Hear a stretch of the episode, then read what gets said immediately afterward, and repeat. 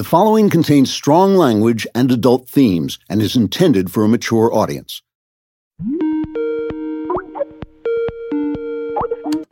Hi there. How'd the speech go? Oh, you know. The sane people think I'm a crazy conspiracy theorist. The crazy conspiracy theorists think I'm a genius. They keep insisting I've hidden all these secret incendiary messages in my story. Have you? Hey, if you can't trust a face like this, who can you trust? Uh, Never mind. Should we do a session? I'm ready. We left off after you visited Queen Elinda in the homeless camp and were on your way to see your sister in the asylum. Then your brother's assassin ran you off the road. Right. So there I was, stuck in the crashed Mercedes with the priest of death coming toward me.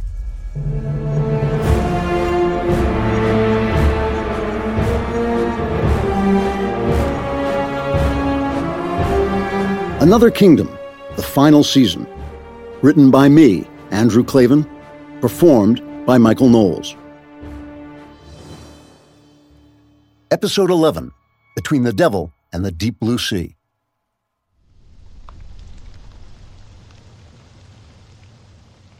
A fresh line of blood trickled from my forehead into my eye. Quickly, I wiped it away with my palm. Blinking, squinting, I saw the pistol in Death's right hand. I had to get out of this damn car and run for it. I had to try anyway. I finally found the seatbelt button, popped the belt off, grabbed the door handle, yanked it, shoved the door. It wouldn't move. It was stuck. The roof of the car had caved in over it. I roared out in frustration. I rammed my shoulder into the door hard. It hurt, but the door budged a little. The priest of death kept striding down the desert slope toward me. Come on! I shoved the door again. Again. The latch gave a painful cough. The hinges gave an agonized screech. The door broke the grip of the crumpled roof and swung open. But it was too late. The priest of death was too near. Still approaching steadily, he lifted his pistol and trained it on my face. I knew what I had to do. I had no choice. I could only hope that Elinda was right and death was not always death in the Eleven Lands. Because here, there was no escape from what was about to happen to me. I focused on the open door and willed the veil of transition into being. A white haze of light appeared. Through it, I could see the black tunnel of the rock formation beneath the cliffs of Aona. I could see the roiling black ocean at the bottom, spitting foam. In this world, the priest of death came toward me, his gun upraised. I tumbled through the open door of the Mercedes and back to Aona, where I plummeted through the hole in the rock and smashed full force into the sea.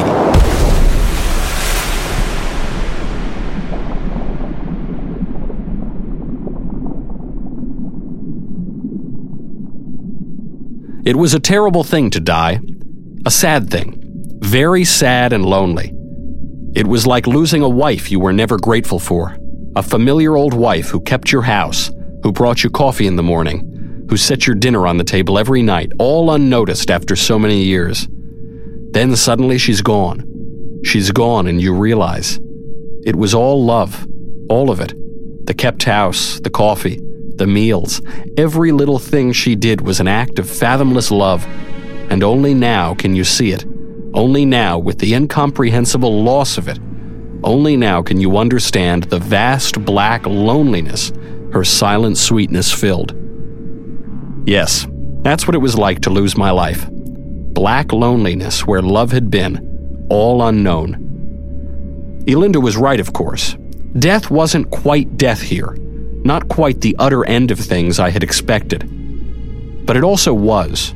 That is, my body was smashed to a ragdoll corpse on impact with the concrete sea, and I knew whatever I had been before that moment, I would never be again. And oh man, I missed myself.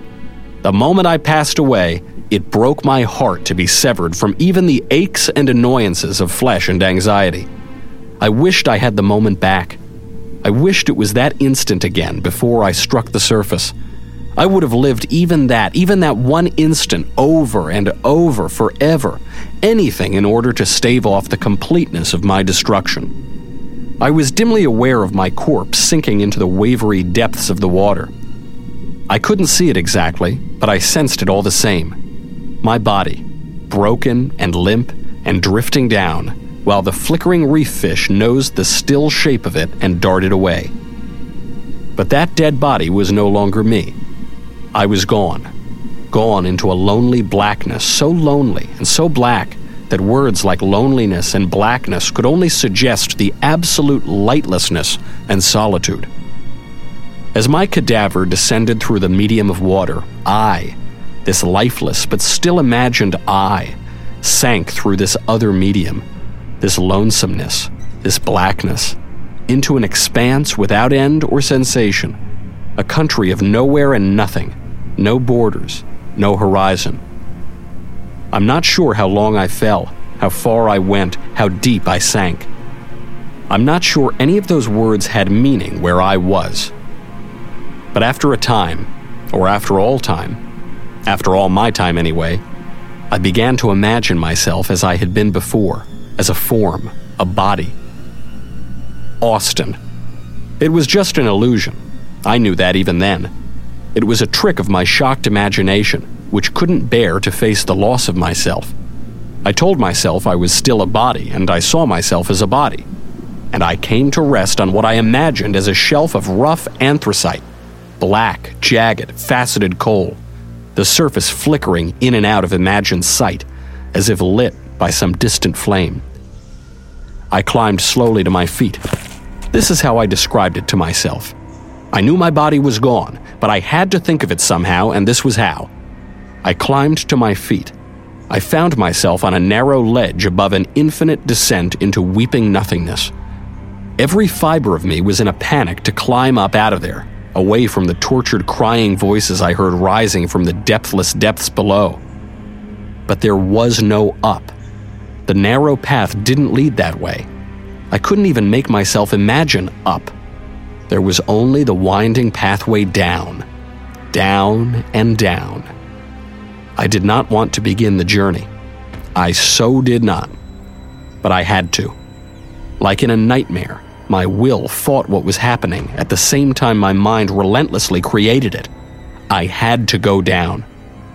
I went, step by step. I hoped this wouldn't be like hell, but of course it was. It was just like hell, because that was the only way I knew how to think of it. As the anthracite path wound downward over the anthracite walls, the smell of sulfur thickened. Yellow gas twined up out of the deep and swirled around me. I felt the first heat of flames. I heard the flames crackle.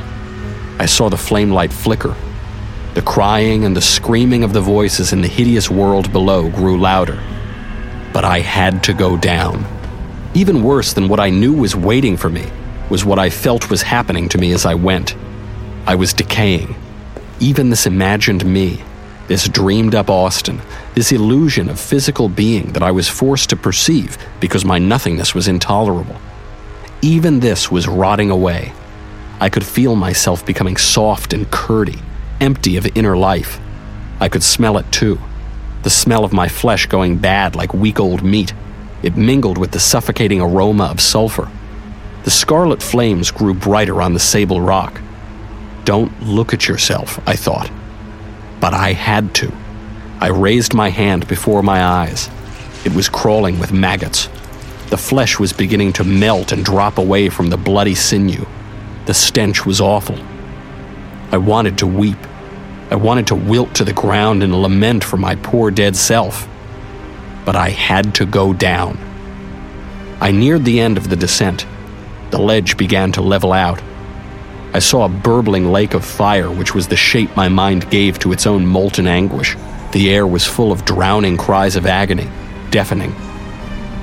The imagination is an organ of perception like the eye, and with my imagination, which was the only living organ I had left, I saw the coal black ledge diverge from the infinite cave walls around me. It stretched out in a narrow bridge over the immensity of embodied torment that looked like lava to me. Now and then, a smoking, rotten hand reached out of the liquid flames and desperately seized the rock then slipped back down again. Now and then a face appeared, unspeakable. Helplessly, I headed for the bridge.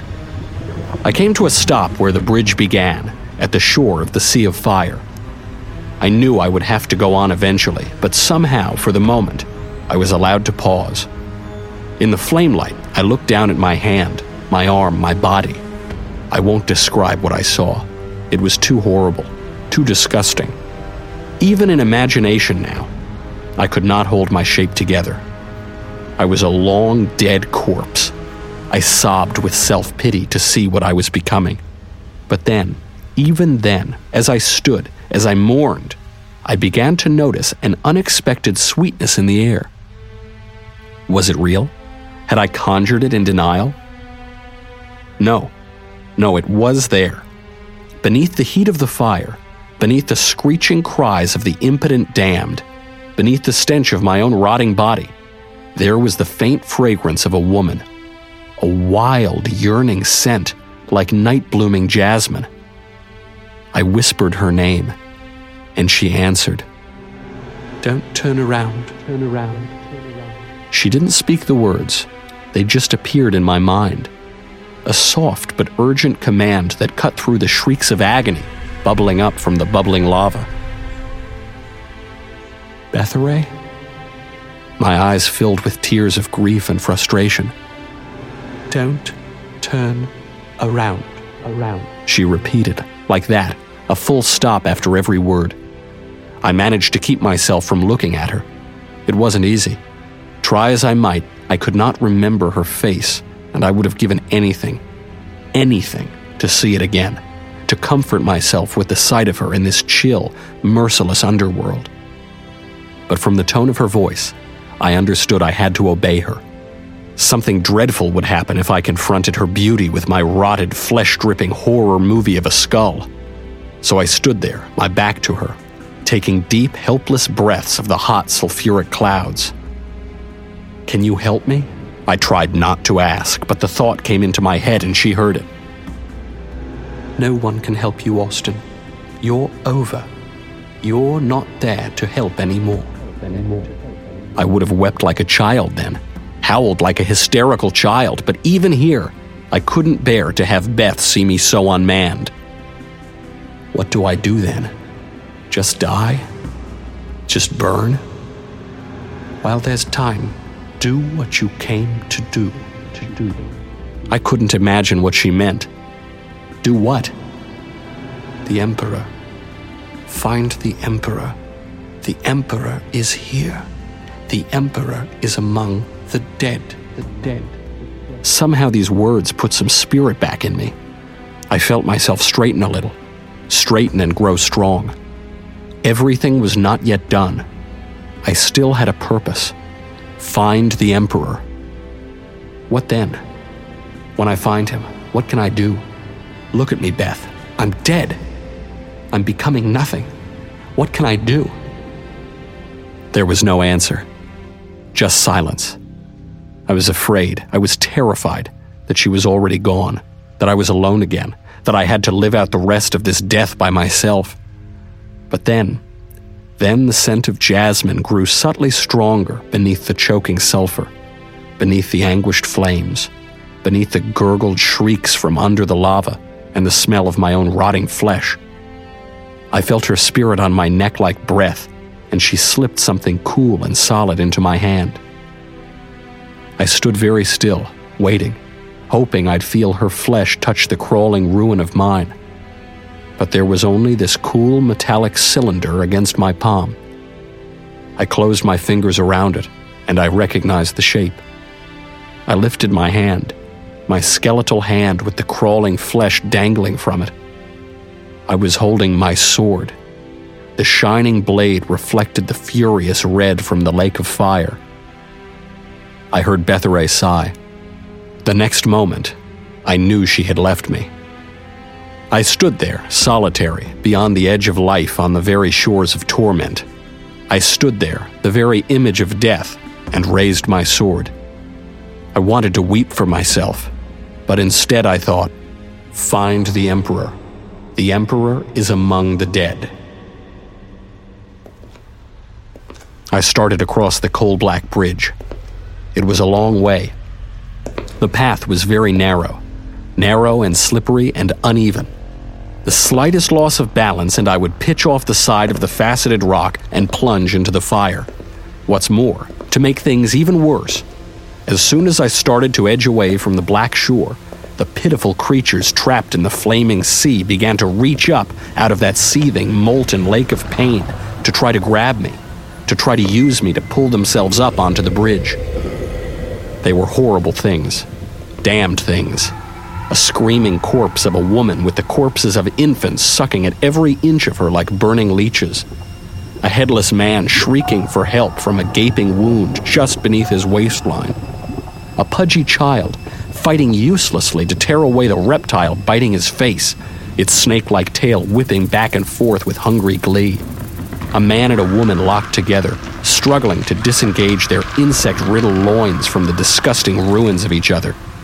And those were the ones I can describe. The rest were nightmares beyond words, beyond imagining. They mainlined into what was left of my mind without any imagery whatsoever. Pure horror, 200 proof, injected straight into the soul of me. All of them, all these things, reached up from the fire. Their fingers clawed at the gleaming black stone. Their eyes searched for me. Their hands tried to get hold of me. They fought to crawl up my body out of the bottomless lake. And what could I do? Each time one lunged up out of the lava, I nearly toppled off the bridge and joined them in their hell. Pity for them would have killed me. I had to fight them off, slash at them with my sword, kick at them, send them spilling back into their damnation. What could I do but cut away at them? A corpse swinging his blade at corpses, a skeleton fighting skeletons as I inched forward over the black stone. At first, I couldn't see the far side, just the seething red lake extending forever into yellow smoke, the anthracite walls rising on every side of me forever. The fumes choked me, the flames choked me. A babbling zombie of an old lady suddenly leapt up at me, wildly flailing.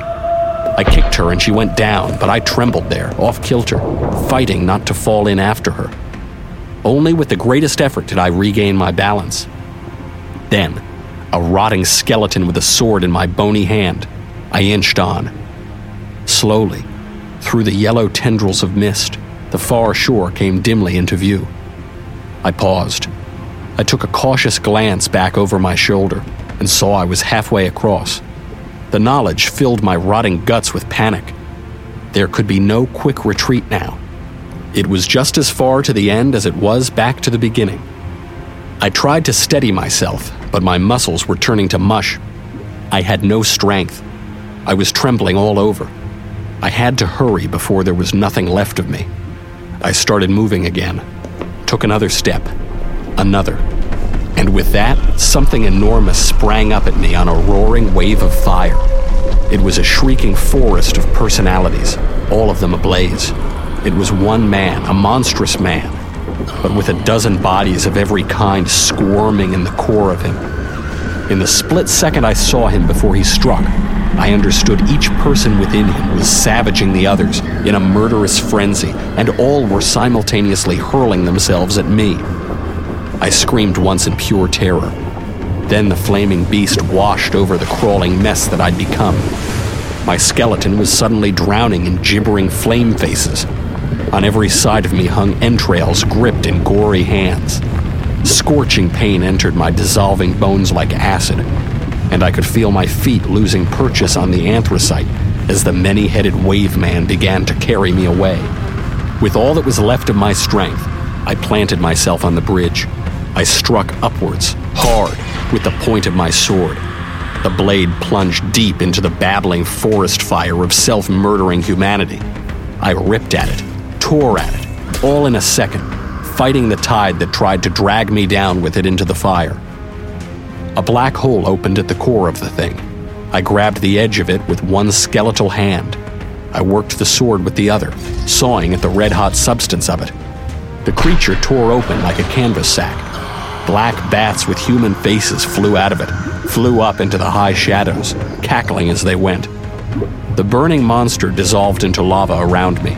The lava splashed down at my feet, then seeped over the rims of the bridge and dribbled back into the greater sea of flame. But the jolt of it had made me stumble. I was heading toward the edge of the bridge, tipping over the edge. I threw my arms out to either side of me for balance, the bony fingers of my right hand still wrapped around the hilt of the sword. I was on one foot, on tiptoe, teetering on the last inch of anthracite. I steadied, got my other foot down, stayed on the bridge, just barely. Just. I remained where I was a moment, trying to recover. It seemed the wave of fire, of fire and anguish and pain, had cleansed me somehow. The stench of the sulfur was still thick around me, but my own stench was gone. I no longer felt the carrion insects crawling over me. They'd been burned away. I was now just white bones dressed in the rags of flesh. I went on, exhausted. More creatures leapt up out of the lava at me. I fought them off, but I was weary and I was growing wearier with each step. Luckily, as I neared the far shore, the attacks grew less frequent. The damned grew paler, weaker. Their hands would begin to reach up, but then sink again before they even touched the bridge. One skullish face grinned at me from just below the fire's surface. Then the flames engulfed it, and it was gone. Stepping gingerly heel to toe, I hurried across the narrow path as quickly as I could.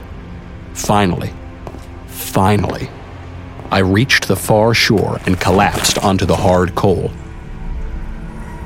For a long moment, maybe an endless moment, who could tell, I remained there on my hands and knees, flickering in and out of existence as my mind recoiled from the abomination I'd become and the emptiness I was rapidly becoming.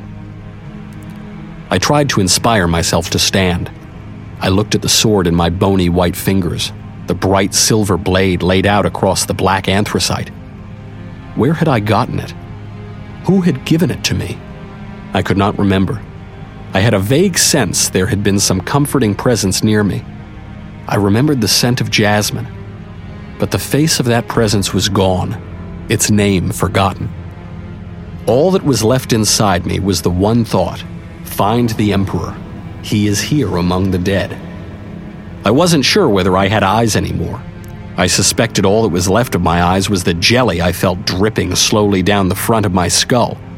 All the same, by will and imagination, I lifted the line of my vision. I saw a narrow corridor threading between two walls of black rock. I can't convey how forbidding the passage seemed to me, how dark. I knew somehow it led to the final place, that once I entered, there would be no returning. I did not want to go. But what was behind me? The lake of fire? The bridge? I glanced back. No. The bubbling red expanse was gone. It had faded away, and there was nothing left but thick yellow smoke and echoing cries of endless misery. I could no longer remember what it had been like to cross the bridge, or what the lava had looked like. There was so much now I could not remember. I was reluctant even to wonder who I was, afraid that too was already gone that I no longer had even my identity. I was just death now, just this death, or else nothing. I rose. I moved, moved without walking, drifted like a lazy daydream, like the fading memory of a man. I went down the dark corridor, my whole soul sobbing because I already knew what would happen next. There was a deep rumble, like the growl of a waking beast. The anthracite walls shifted, began to move, suddenly snapped shut behind me. Bang! The crash echoing. Any possibility of retreat was now cut off. I drifted on toward the end of the corridor. The rock growled again. The walls trembled. Any second they would quake, slam shut, crush me. I emerged from the corridor seconds before the quake hit. Then the walls smashed together and there I was on the other side, trapped. This, this last place of all, was more awful even than the lake of fire, more awful even than the creatures I had seen tortured in its liquid flames. There was nothing, neither space nor blackness, merely an infinite emptiness beyond imagination and meaning, beyond language and thought. It was corrosive. The very fact of it was eating into me all that was left of me was dissolving into atoms of non existence and becoming part of the nothingness everywhere. Only that, only the fact that the void was devouring me, gave it any quality at all, gave it any aspect that could be described. It was as if there was a great serpent twining all around me, slithering over me, ingesting and digesting me. Cool and enormous, its writhing length caressed me, coaxed my being from itself, so that bit by bit I became part of its vast non body. The slow deconstruction of myself was like a whisper. There is nothing left of you. No flesh, no meaning, no hope, no joy, no life, no desire, no tomorrow nor yesterday, no memories, no dreams. You are already dead. You are already dead. How weird was it? How wonderful and weird that it was that whisper that saved me. That whisper, which was nothing more than the way my imagination perceived this serpent of non existence, this quality of black destruction, this acid of despair that was dissolving me within itself. That whisper was the worst thing of all things, and yet, and yet, whatever was left of my mind caught hold of it. It gave me one faint half sparkle of hope. Fading, dying, dissolving there. Somehow, in that evil hour, some everlasting logic occurred to me, some fabric of reason that had supported the world before even the world existed, a riddle that had stood forever at the time before time. The serpent whispered, You are already. And I thought, Who? Who's dead? Who are you talking to, snake of death? That was it. That was what saved me. That was how I found myself, what was left of myself, this dying, dissolving, former thing in the belly of emptiness.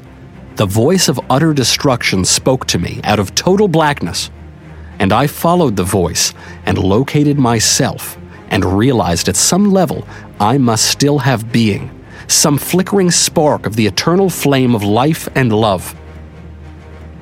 With all my soul, I set my being against the dark. I used the power I'd gotten from Elinda's book. I willed a doorway in the black core of nothingness. I willed that door to open. There was then a wrenching tremor in the bowels of hell, a quaking fissure in the absolute night. Blinding whiteness appeared. Life, life like light poured in through the opening, washed over me like a reviving tide. I gasped. Sweet breath. I roared with effort. I fought my way into the brightness. I forced my way through the blinding white. Every brutal step through infinite distance, I felt my being coming back to me, my body reconstituting, unrotting, reforming.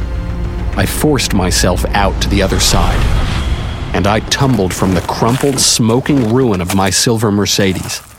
I fell on my side in the red desert dirt. I rolled away just as the car exploded into flames. Bleeding, aching, I clutched my chest, my living, pulsing chest, in my two hands. I raised my eyes to heaven. My eyes! I had my eyes again. And my body. It felt good. It felt purged.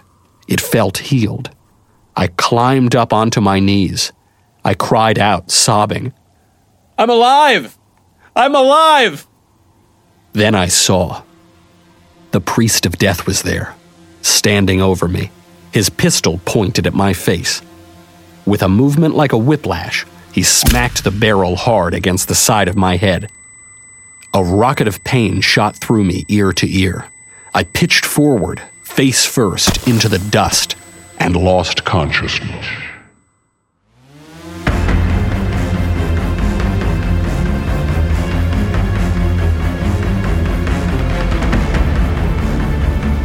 Another Kingdom, the final season. Written by me, Andrew Klavan. Performed by Michael Knowles. Voice work for the Secretary, Caitlin Maynard. Episode 11, Between the Devil and the Deep Blue Sea, was directed by Jonathan Hay. Produced by Austin Stevens. Executive producer Jeremy Boring. Supervising producer Mathis Glover. Visuals by Anthony Gonzalez Clark and PK Olson. Audio, music, and sound design by Kyle Perrin. Associate producer Katie Swinnerton. And the main theme is composed by Adrian Seeley. Another Kingdom, copyright Amalgamated Metaphor. Daily Wire production, copyright Daily Wire 2019.